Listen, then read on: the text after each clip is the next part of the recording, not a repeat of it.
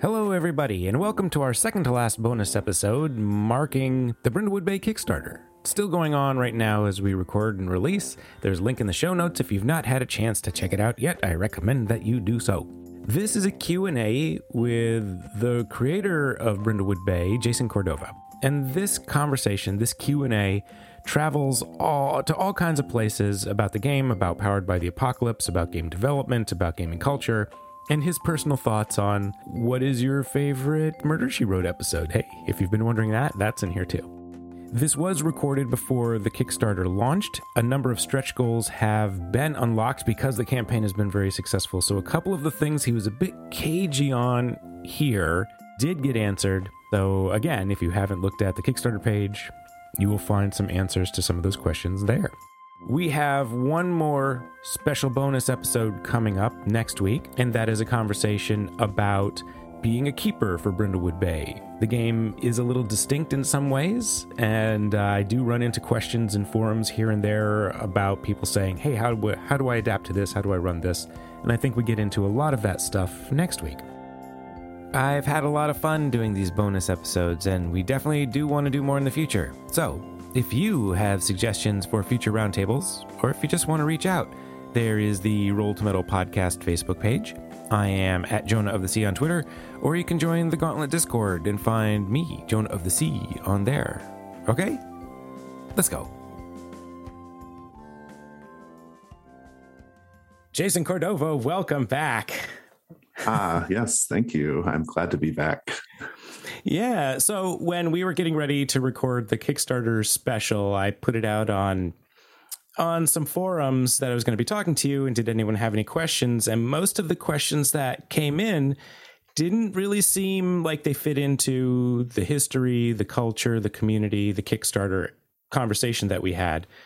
But a lot of these I think are pretty good. So okay. we're just gonna I'm just gonna read you some questions and uh and we'll see what what happens. I shall do my best to answer them. so Tony starts you off with a good one. Why is Brindlewood Bay so good? Oh, that's easy. Brindlewood Bay is so good because it came out of a very, very good play culture. The mechanics and the procedures and stuff of Brindlewood Bay come from a place, the Gauntlet, that uh, has a lot of experience with this stuff. And um, I, as a GM, I GM hundreds of games a year, so I have a lot of experience at the table. So yeah, I I, I think that's why because I people I game with all the time. We are uh, we game a lot, and we have our um, our way of doing things, and we've managed to codify and systematize that in Brindlewood Bay. That's good. That could have been a very silly answer, uh, but that was a real answer. No, it was a real answer. Yeah, you get yeah. only real answers today. So all right. um, he has two follow ups. Um, mm-hmm. Is there a character in a mystery that you maybe wrote or did not write that you feel is a lot like you? Oh, that's really good. Um, I think I am probably. I did not write this mystery, but I am probably most like the I am an amalgamation of Ava and Phoenix Cole, who are the uh, the couple that runs the bed and breakfast uh, in the mystery, the long dark tea time of the soulless. And I assume that's Tony Vicenda who sent that question, and Tony's actually played that mystery. Um, I am a combination of these two characters because uh, Ava is like the very like put together, serious, like focused one, and Phoenix is like the kind of um, good natured, like make everybody happy one. And I think I am the combination of those two people. Um, I'm very, very focused on like the kind of I, I take role playing games really seriously. I take what we do very seriously, but I also try to be. Um, I also like to play and I like to have fun and I like to make friends. So it's I think it's a I think it's a combination that makes makes. Um, uh, I've had to learn to be that way. when I was a lawyer, I was just the Ava, but now I'm the Ava and the Phoenix. So yeah. Wow. Uh, if I had known that before we ran it on the podcast, it might have been I might have played them differently, but uh, all right. I don't know what it says about me that Ava is usually the murderer in that one, but. um, and his, Tony's last question: What would you enter into the Great Brindlewood uh, Bay Bake Off? Okay, so I knew this question beforehand, so I have a chance to think about it. Um, for the pie round, I would actually do my mother's pumpkin pie. Uh, my mom makes the best pumpkin pie I've ever eaten, and Um, I'm not saying that just because she's my mom. If it wasn't good, I would tell her that. Um, no, it's it's a really really good pie um, because it uses uh, the crust is uh, well the pumpkin mix is really good, but the crust is like a praline. Um, a praline crust. It's really, really tasty. And yeah. so I would definitely enter that for the pie portion. And for the cake portion, I'm just going with my favorite type of cake, which is Italian cream cake. So good answer. Catharsis is Jelly asks, uh, what tips do you give newcomers who want to run their very first Brindlewood Bay game? Oh yeah, so I think the best thing is to, hmm, well, so we have that little session zero or session one procedure in the begin in the back of the book, and I think that that is a great place to start in terms of just make sure you read that and make sure you go through that really carefully because what it's going to do is it's going to give you a chance as the keeper to sort of be on stage for a little bit doing a sort of low stakes like just reading a script kind of thing. And that actually helps like settle your nerves and get you kind of like into it. In terms of like preparing before that though you don't have to do much. Uh, you should obviously read the rules. I think it helps to watch an episode of Murder She Wrote or something like that in order to get into the headspace, um, because Brindlewood Bay is definitely uh, inspired in part by Cabot Cove on Murder She Wrote. So yeah, I think that's a good place to um, if you're just trying to get some vibes, I guess. Yeah. Um, K Green two three four three has a follow up for that. Uh, what is your favorite episode of Murder oh, She Wrote? Yeah. Okay. So I had to go look up the name of it because I knew I knew which one it was, but I didn't know the name. But I went and looked up the name. It's from season one. It's called Murder Takes the Bus, and this one is uh, Jessica Fletcher and the sheriff and some other uh, folks from Cabot Cove are taking a trip and they're on a bus. And this jerk gets killed on the bus. Um, but what's great about it is it ends up being this really terrific uh, sort of bottle mystery because the bus breaks down.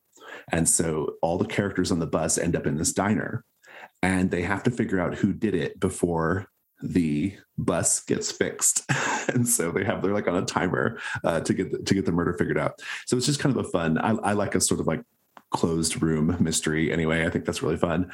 And then um but this episode also has great guest stars uh linda blair from the exorcist is in it. Uh rue mcclanahan from the golden girls is in it. So you get a little bit of that like golden girls vibe as well. Um yeah it's it's a great episode. Just you know just a good you know it's, just, it's a classic murder she wrote. Excellent. Uh, a couple of questions were, were pretty similar, so I'm going to group two here. What aspect of Brindlewood Bay was the hardest to sort out? And maybe the answer is the same as what was the biggest design challenge for mm-hmm. you to hmm. solve? Yeah. Well, so here's the thing. I, I wrote Brindlewood Bay to solve a problem for the between. I talked about that last time, right? And so the mystery portion of it actually wasn't too difficult because that was the reason why I made the game. Like I, I went into it knowing what I wanted to do as far as that goes. But we had the idea that Brindlewood Bay was originally going to be a part of Zine Quest that year. And so we were determined to fit the book into 40 pages. So it could be a zine, you know. Hmm. Uh, it did not end up being part of Zine Quest, but we did stick with that 40 page format so that you can print it off easily, right? But the tricky thing about that is when you only have 40 pages, especially 40 zine size pages, you have to make some sacrifices in the text, right? And so it was tricky for me to make sure that keepers were getting enough advice to run the game, right? And so we had to make some compromises as far as like how much keeper support there is in the text. And so kind of figuring out the right amount um, trying not to assume too much about what they might know about Powered by the Apocalypse games, certainly making sure they understand the system at a basic enough level so they can run it um, while still staying within our word count was pretty tough. And it's actually one of the things I'm really happy about as far as Kickstarter goes, because this new book for Kickstarter is going to be the fuller expression of what I really wanted to do. Right. Um. I'll have the space to really kind of get into the details of of running the game and um, and kind of presenting clues and like because there was also like follow-up questions we got from the community afterwards because the keeper stuff is so light in the original release you know i mean i think the game is still pretty easy to run but but that's because we did spend so much time trying to figure out like what's the balance between what what to give the reader so they could run it while sticking within our word count. That was that was pretty tough. But yeah. that's why I'm happy about the Kickstarter because I get to like present to the world the version that I really want to be out there. Yeah. Following up on powered by the apocalypse stuff, um, mm. Vels, oh, screen names. Uh, Velshade, Velshade asks, uh, what PBTA game do you love that doesn't get enough attention? Oh, there are several, um, probably more than several, but the one that I think I want to highlight is called The Sword, the Crown, and the Unspeakable Power. It is often shortened to SCUP. Um, uh, SCUP, The Sword, of the Crown, of the Unspeakable Power, is a powered by the apocalypse game that aims to tell Game of Thrones style fantasy political intrigue, right? Mm. And it's not a perfect game, if I'm being honest. And I and I regretfully I can't remember who the author is, but it's it's not a perfect game. And if I were writing it, it would be a little different. But there are some really great ideas in this game. Um, it's the, the, folks who wrote it. Uh, they used to have a powered by the apocalypse podcast called the Jankcast, and so they were very and they used to do apocalypse world aps and so they're really really connected to like pbta as a concept. I do think maybe a little too connected. I think scup is maybe a little too close to just straight apocalypse world for my taste. But mm. there are so many good ideas in it though.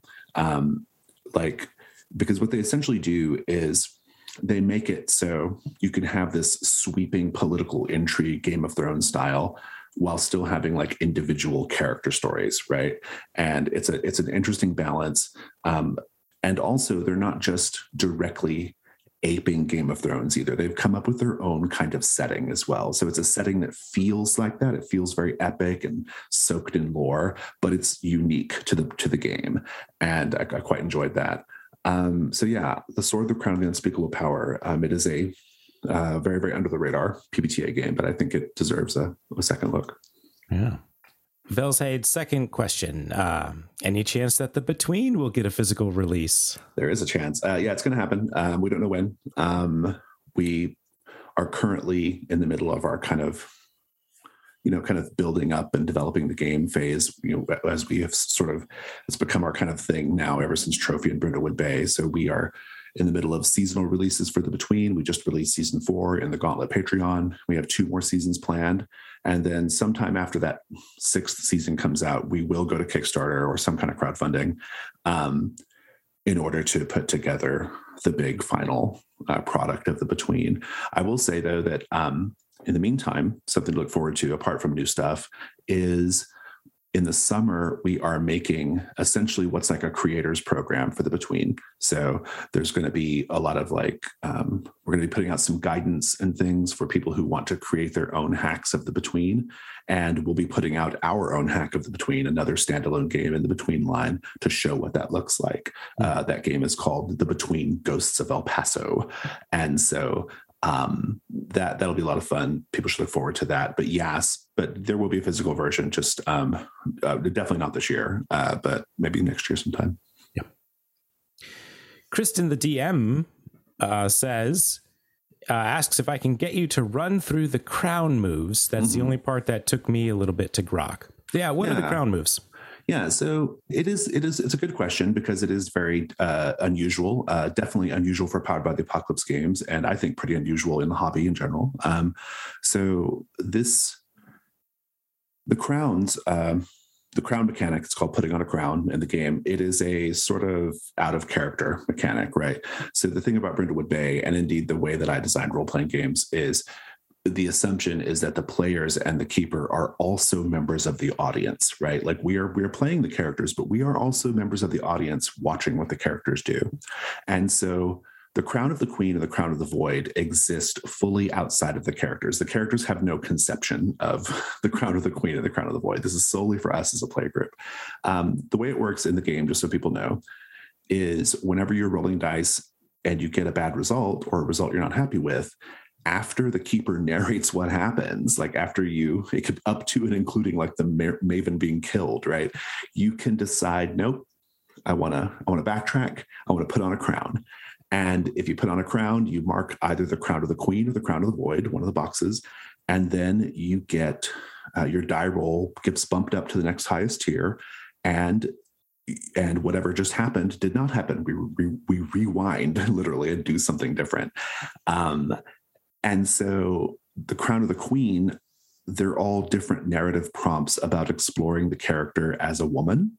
And then the crown of the void are mostly like game changing conditions that show the maven getting wrapped up in the occult conspiracy in the town of Brindlewood Bay, right? So, um, but yeah, you mark it and then you get your your bump up on the on the die result and then you get a new outcome. And then you have to like do a little narration usually in order to to do that. The the thing about it is the key to understanding it is it exists entirely outside the character's knowledge right? It is a uh, for i hate the term meta but it's a meta mechanic right? It is an out of character mechanic. Um and it's kind of a way of saying like it serves a couple of purposes. Like one it is a um it is a way of saving the character, right? So it actually gives you, as the player, almost like near total control over when and how your character dies, right? That's a mm-hmm. sort of philosophically a thing I'm into. I think players should have more say in how their character, uh, whether their character lives or dies in a given moment. And yet, because the way it works, we still get the fun of seeing the characters in danger, sometimes extreme danger, even if that's not the danger that actually comes to pass, right? Um, but also, we get to learn a little bit more about the character's backstory with the Crown of the Queen. We get to just learn about them more as full characters. And if you start getting the Crown of the Void involved, all kinds of that's where a lot of the creepy stuff happens in the game. So, um, uh, like one of the Crowns of the Void, uh, the Pallid Mask, after you mark that, forever after in a conversation with another character you have to talk about death. You have to like bring up death right? Um, so yeah uh, my other game the between has a similar mechanic called the janus mask. And in fact the janus mask inspired the crown mechanic because that existed before uh, the crown mechanic. Um, and it's the same thing in the, in the between. The janus mask is sort of it's about the past and the future. And so you narrate um, basically in exchange for narrating something dramatic about your character's past or putting your thumb on the scale for their future, you get a bonus on your dice. So. Mm-hmm. And when Sweeps Week mysteries were introduced, the crowns changed a little bit. They did, yeah. So um, if you're playing a Sweeps Week mystery, which I believe we talked about last time, mm-hmm. um, and so I'm going to assume you know what that is, listeners. Uh, if you're playing a Sweeps Week mystery, the Crown of the Void is not in play because the Midwives of the Fragrant Void um, threat is not in play, that you're not doing that campaign, right? Uh, instead, each Sweeps Week mystery has its own special crown for that mystery that you can tap into. And it usually explores ideas and themes connected to the mystery. Yeah. Danny Reddit. Um, and we've talked about this one before, but this is great. I think everybody likes to talk about this one. What is the design root of mysteries not having pre written answers? Yeah, we did talk about this quite a bit last time. And so I don't think I need to go over a lot of that again. But I will say that I, you know, I wanted a mystery system that leans into and, in fact, harnesses the power of the medium. And so I wanted a mystery system that was fundamentally collaborative, up to and including the solution of the mystery being collaborative.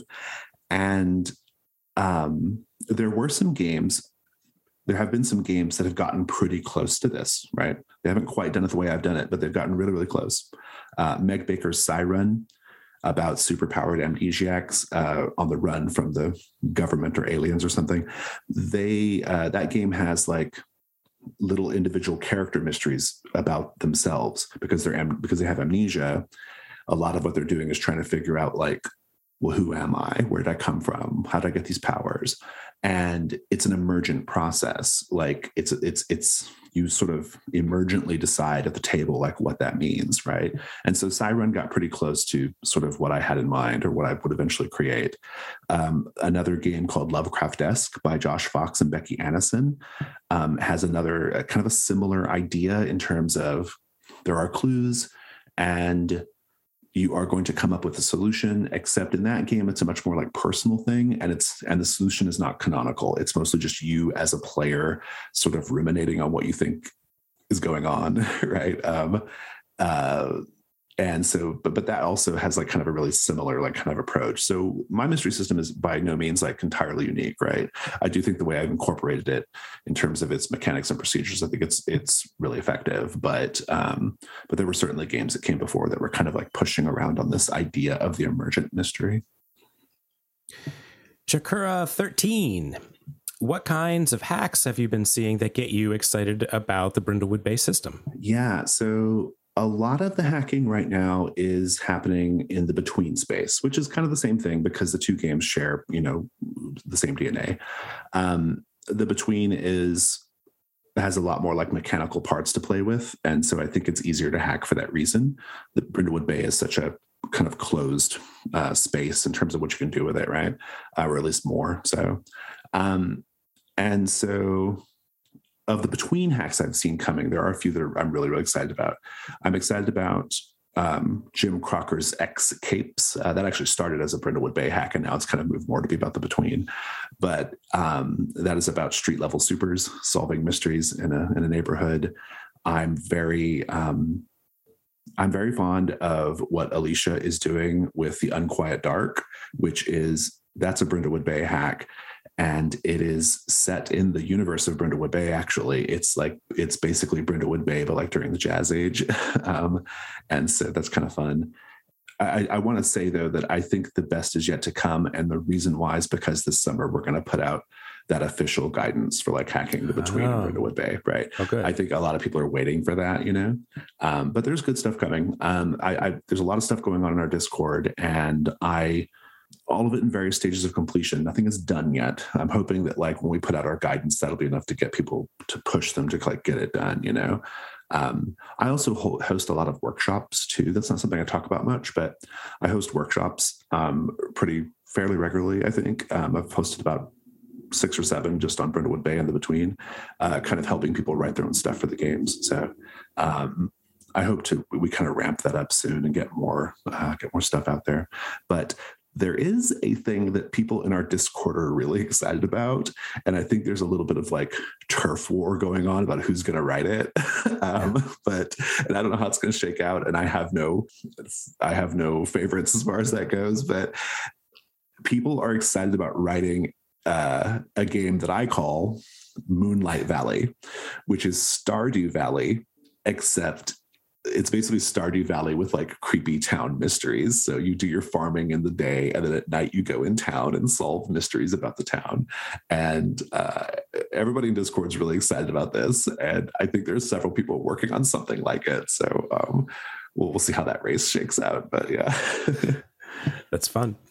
Uh, with mysteries that other people have written for the game, what are some of your favorite things that you've seen? For example, maybe a favorite suspect or a, a, new location, something that other people have written in that you're like, oh, I'm glomming onto that. That's great. Yeah, I do love the long dark tea time of the soulless. That's the one David Morrison wrote that I referenced earlier. I love that mystery so much um, because it it feels uh, it feels like I wrote it. Um, not not like like the quality of the writing necessarily, but like it feels it feels really connected to the setting, right? Like it kind of feels like it was written at the time the game was written, and um, it has great characters, uh, the aforementioned Coles, but also there's a character called uh, Percy Underwood who um, who changes outfits every time you see him. So every time you see him, he's in a different costume, you know?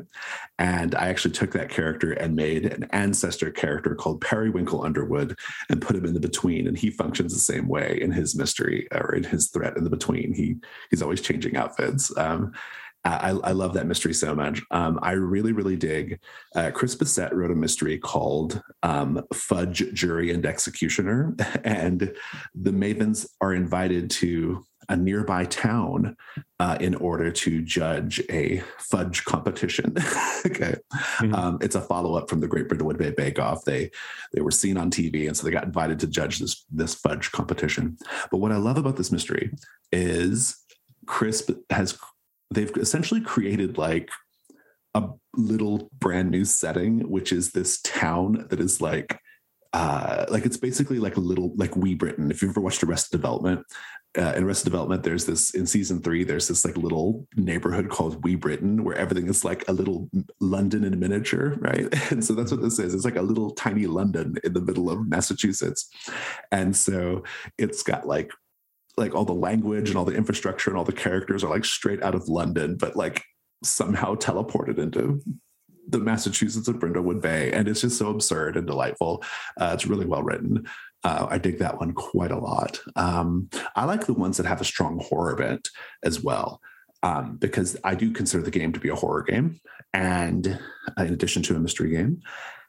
And one of them is called um, oh, I can't remember the name of it now, but it's like uh, it takes place at this like bonfire though. There's like a high school bonfire, and it has really strong horror elements. Like it's got like it's basically about high schoolers out having a bonfire, but it has like maybe in a nod to the genre that it kind of comes from. It has it has like almost like slasher horror vibes to it in a way, and the babies are sort of in this environment, and it's it's a it's a fun mix. Tonally, it's a fun mix. So yeah, but there's a lot of good stuff out there. Uh, those are just a few off the top of my head. Yeah. Beef Party wants to know Something I've always wondered can I just make up clues to suit the context rather than use the ones in the mysteries? If so, can I just start making up NPCs? If so, can I just start making up everything? um, I suppose. Uh, I'm not going to go to your house, beef party, and slap the rules out of your hand. You can do whatever you want to do. I will say that, um, so for the clues, I do encourage you to to adapt the clues as needed in order to make it fit the mystery and in particular fit how the mavens are investigating right? You know if they are if they're talking to someone and the clue is a bloodstained carpet you've got to figure out a way to make that work in a conversation right? Um, so you should definitely adapt as needed I, I, in the spirit of the question, I, I, basically agree. I mean, to some extent, the mystery is just inspiration, right? Like it's just lists of inspiration for so that you can improvise in the moment, right? I will say though that there is a certain alchemy to it. I mean, the clues have a certain balance, at least of the mysteries I've written and published. They have a certain balance of like some that are kind of more like general purpose, a few that kind of point in one direction or another. Um, so you have like a good mix so that the keeper always has something to kind of like grab onto, you know? Um, there's a good mix of like types of clues as well. So, um, yeah. And in terms of like making up characters and things on the fly, yeah, you definitely can. And sometimes you have to, right? I mean, it's sometimes it's fun to as a result of the die rolls like if there's a complication you introduce some new cal- new character or some new thing happens right i will say that i think the experience is a lot more um, memorable and you get to participate in more of a sort of shared experience with other brindlewood bay groups when you do kind of stick to the to the material yeah. mm-hmm. i say that to somebody who has written tons of their own material on their AP podcast about. well, it's it's interesting because I've I'd gone be, I'd be curious that arc. thoughts on that. Yeah, yeah, yeah. I think with the first couple I um I had when I ran it, I just had a random item item generator open, mm-hmm. and so I didn't plan any of them, and it was like it was really challenging the players to come up with a way to get these things to fit that nobody designed to fit. Yeah, yeah. And that was fine, but then it sort of was like, well, maybe I should plan those a little bit more after yeah. we did that a couple of times the trick that I have with running the published ones, and I think it's something that everyone, a dilemma that all the keepers have to deal with, is sometimes it feels like if I choose this clue, it's like putting my thumb on the scale and right, it's yeah. obviously this suspect if I choose that. So I'm like looking at him like if I do that, it'll in, implicate this person. If I do that one, it'll implicate this other one. So then so I have I, to make yeah. them a little more vague sometimes. So, so, what I do, yeah, that is one way to handle it. You could just make the clue more vague. Or what I do is I just immediately follow up with a, a clue that implicates someone else. right? Yeah. And then and now they're like going in two different directions, you know. Um, I, I, trust that players will always figure it out because uh, they usually do. Um, or they, you know, figure out like what to do with, you know, um, you know to get to the to get to the solution they want to get to they're usually pretty good at like making whatever your adaptations are work. I will say that i think it's not what the questioner asked but i do think something i've discovered in in brindlewood bay and especially the between but in brindlewood bay as well is um it's really fascinating to like hang out in our discord or hang out in other online spaces where people have played these games and hear them have like their own experience with these same characters that other groups had an experience with right?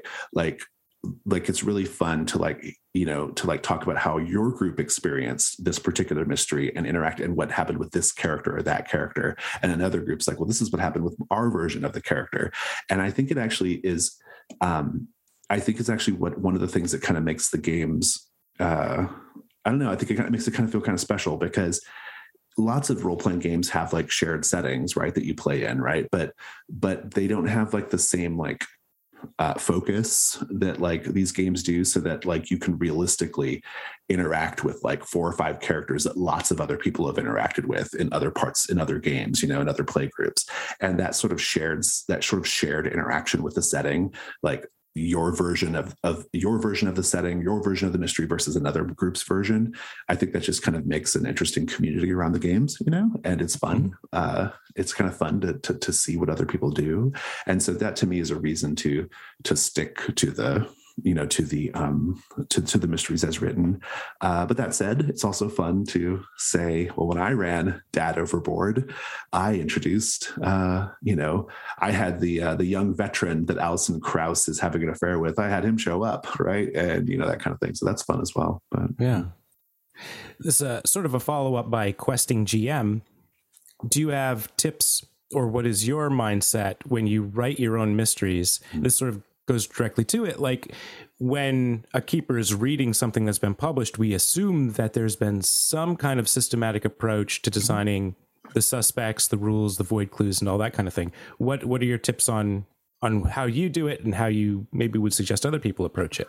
I pick a big idea or a theme uh, or a motif or some combination of those three things, and I always just try to refer back to it. So um, sometimes the the big idea is like me parodying something, right? So the Great Brindlewood Bay Bake Off that was pretty straightforward because I knew I wanted to parody uh, the Great British Baking Show. You know, um, I so it was it was that was pretty uh, it was very like straightforward what I had to do there. You know, um, other mysteries it's a, it can be a little bit more subtle and a little bit more thematic, right? So um, in our other game trophy the theme is like right at the top of the incursion right? So you know what you're kind of getting and there's advice on how to incorporate the theme into the play. Um, brindlewood bay works the exact same way. It's just not as like bright lined on the page as it is but it's just, we, we recommend the same thing. Pick a theme pick an idea and kind of go from there.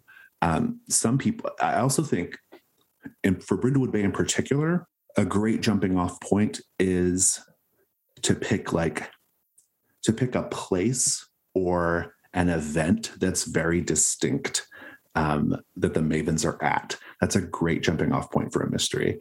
Um, you know, a Mexican restaurant, a you know a convention, um, a a video arcade, just like some dis- discrete place um, that the mavens are at where a murder happens, or that the mavens show up at because a murder happened um, that's a great, great foundation for a mystery because that starts to inform who the characters might be, what the clues might be, um, starts to inform like what kinds of little in jokes you might want to make and what kind of references. Um, usually helps you get to a good title because Brindlewood Bay mysteries have to have a good title, you know, a good punny title.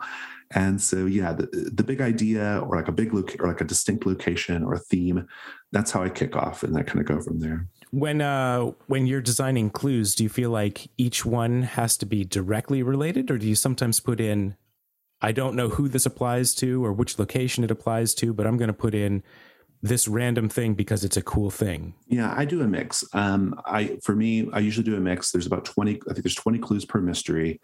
I usually write it so that the suspects in their little description it has like there might be like a little hint of like why they might have done it, right?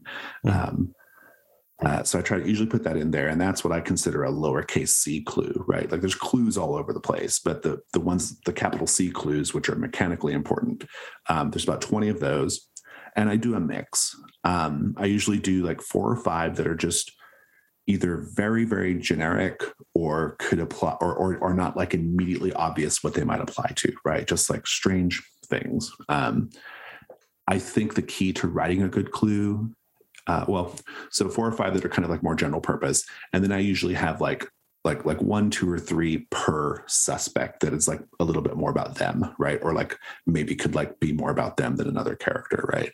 Um, sometimes i usually also mix in a few that are very very like thumb on the scale you know? Mm-hmm. uh, but you don't have to write them that way. You can also write them to where instead of like naming specific suspects you just say a suspect does this or you learn this about a suspect or whatever right? And kind of leave it up to the keeper. Um, when writing clues, I think the key is to make sure that it's something that the mavens would notice. That's the key, right? So a pair of muddy boots is a bad clue because why would why would the mavens notice a pair of muddy boots, right? But a pair of muddy boots in an unusual location, that's mm. noticeable. Or a pair of freshly muddy boots well that's interesting right? Um, you know you, you put something into the clue that's like that that would cause the mavens to notice it for some reason right? mm-hmm. um, i think that's really important as well. You can't just have like random objects as clues right? There has to be some kind of like context that would make them make it stand out. Yeah. Mark asks a question that is probably uh it's if not just a whole podcast in and of itself this might be a book. Uh can you, uh, uh, you know, in the time that you want to devote to it now, delve into the principle of play to find out? oh boy, um, yeah. Um, that, of course, is a principle of Powered by the Apocalypse games. Uh, the idea being that there is not a, a railroad or a set story, um, and that and that we just sit down and we play to see what happens. And I and I love it. It's a great principle of play. Um, it's how I play all role playing games. Um, I do think that it is not a perfect. It's not a perfect principle for how I design games, if I'm being honest, um, because I actually think that there is space for a little bit of linearity in role playing games design. Um, Trophy Dark. I didn't make Trophy Dark, but I was involved in it. And Trophy Trophy Dark is incredibly linear. you go from mm. ring one to ring five, and that is, and you will always end in ring five, and that's how it goes, you know. Um, but the but but the play to find out part of it though is that in between there are mechanics and rules and things that that support the story that happens in the middle, right? I I like the um, I call it the I call it the corridor as opposed to the railroad. The corridor is we are starting at one end of the corridor, we're going to end at the other end of the corridor. But in the meantime, there are doors going into rooms all along the corridor, and we can go in and out of those doors, but we still end up at the end of the corridor, right? Um, so I actually think that you can go too far with play to find out. Like sometimes games are so open ended that you don't know how to get started you know like that can be a problem. Like like story a lot of the early story games especially have this problem like where they have a great concept and a fascinating maybe even a really good setup procedure but then you sit down and you're like well what do we do now? You know? Mm-hmm. um, that getting started problem is is real you know? And um and so i think that it's okay to have structures of play that do kind of guide things a bit right? While leaving lots of space in the middle for collaboration and for things to happen, you know, to, to happen that no one anticipated, right? Um, obviously the, the mystery system in Brindlewood Bay is very much in the spirit of play to find out, right? I mean, in this case, no one, we're all playing to find out who did it, you know? Um, I love it as a principle. I think that you can go too far with it. And I think there's a balance. Um, there's a balance between like, um, um, like linearity and um, and like open endedness, you know. Mm-hmm. Going back to what you just said, uh, because nobody at the table knows the the solution to the mystery when the game begins, when you run into folks who sort of bump up against that and say like, well, somebody has to know. The GM, the the keeper, has has to know something. Yeah. What is your what is your quick pitch for someone mm. who has that immediate block where it's like, well, well, what do you mean? I don't know what to do. How do you even do that? Yeah, it's tough, right? Um, I have not, I have to, I'll confess, I actually have not encountered that because I think maybe people, uh, I think maybe just the people I interact with on a daily basis are already primed to enjoy this kind of thing, you know? Um, so I haven't had to do it. I do know that other people do sometimes, though. And I think that the key is, I think it's really just about like, you stress that, like, look, we're all here to be entertained. We're all members of the audience. Like, you too get to be surprised, right? Like like it, it, everyone gets to be surprised about who did it, right? Um, I think that's a big part of it, and depending on how much time they have, I might go into, you know, um, the, the role playing games are at their best when we're all collaborating on the story, you know, and um, and so but but yeah the fundamental you know the fundamental premise of like the keeper not knowing the solution and indeed no one knowing the solution and you all coming up with a solution at the end is I, I can definitely see some play groups and some gms being you know kind of like whoa i don't know what to do with that or that is unusual or and i guess it's just you just gotta try it. You know you gotta try it and play it. And i promise like once you do it you'll love it you know?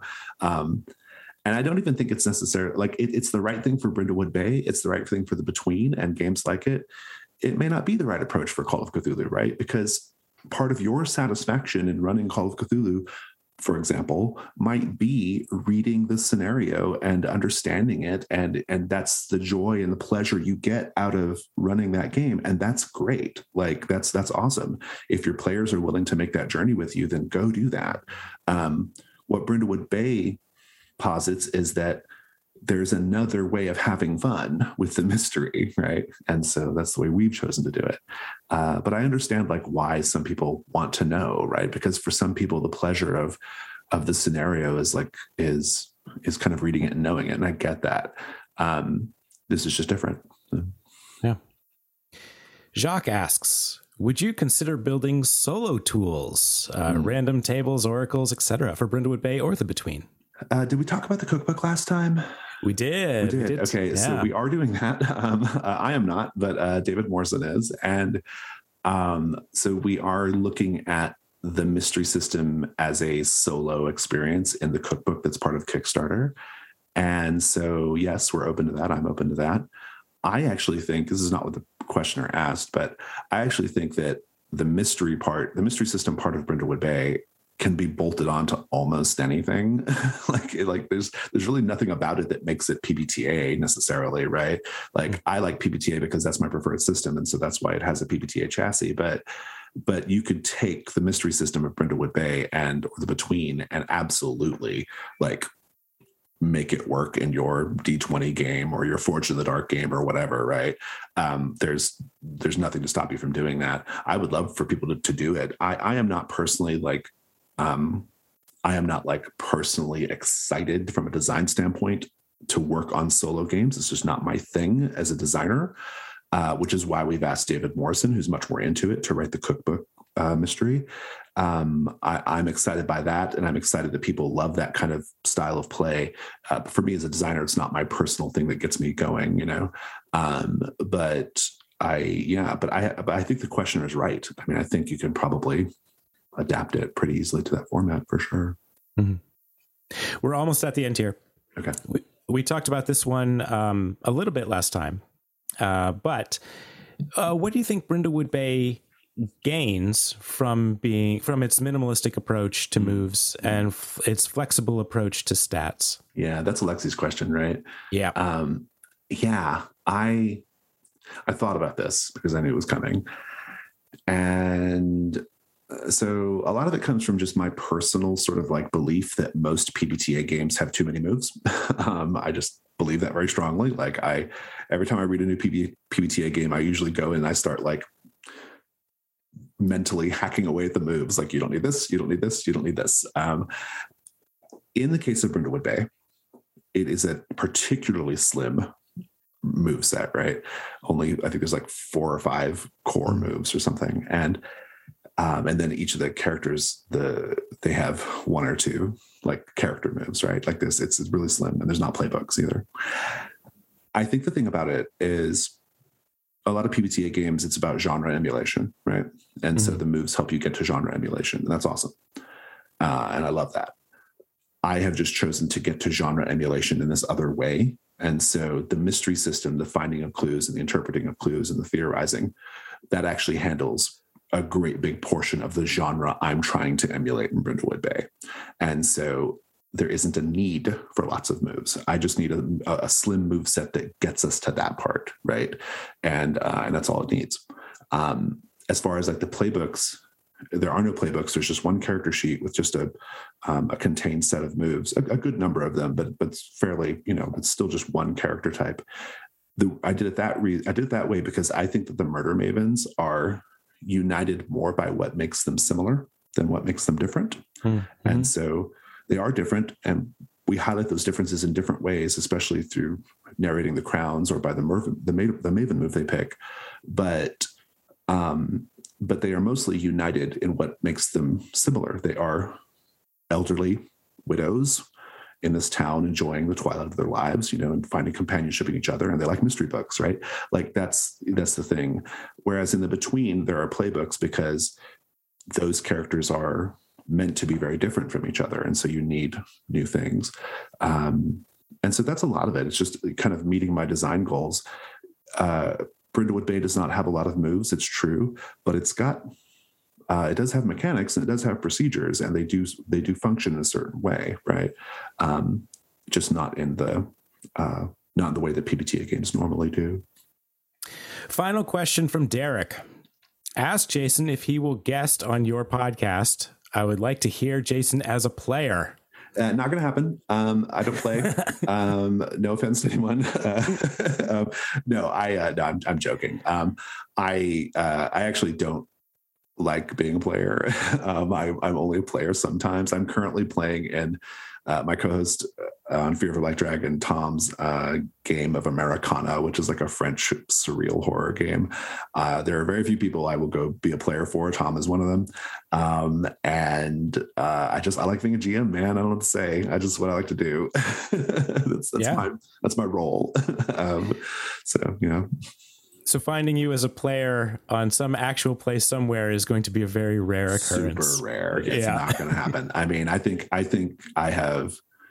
I think this game I'm playing with Tom. Uh, I think it's the first time I've been a player in a game in like four years or so, four or five years. It's been a long time. Yeah. Yeah. I, I am the forever GM and I like it that way. So yeah. Yeah. Well, thank you so much. Those were all of our questions. Uh, and uh, thanks to everyone who wrote something in, who posted it in a forum or sent me a DM. That was fantastic. I think a, a lot of these are really, they're things that people are talking about and sort awesome. of like yeah. mulling over. And yeah. thank you for taking the time to oh, thanks for address them. Thanks for having me on again. I love it. Um, I'm I you know probably when this comes out, the campaign's already launched or pretty close to it. So yeah, folks, yep. go back Brindlewood Bay on Kickstarter. Um, we are We've got lots of great stretch goals lined up. I don't know which ones we're working on as of this recording because it hasn't launched yet, but but hopefully we are racking them up and ready to open unlock more. So go go go get it. Great. Thank you again. Hey, thank you.